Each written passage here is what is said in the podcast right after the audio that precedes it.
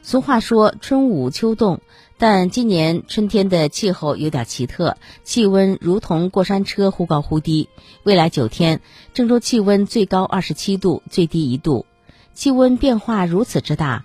昨天上午，记者在河南省儿童医院看到，带着孩子前来就诊的家长络绎不绝，不少孩子都出现了流鼻涕、咳嗽等症状。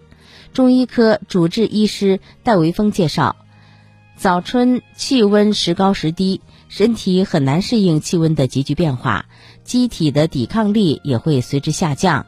受到冷空气刺激，会影响呼吸道黏膜的防御功能，从而引发疾病。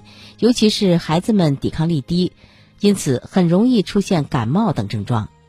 如何在宝宝身上做到合理春捂，避免感冒？戴伟峰表示。春捂贵在适度，应根据天气变化及时为孩子加添衣服。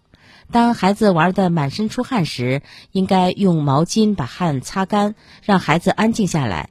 待汗水完全下去时，再脱去外衣。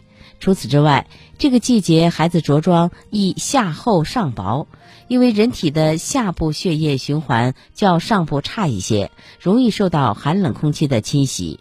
因此，应当注重对孩子下部，尤其是腿部的保暖，以免感受风寒。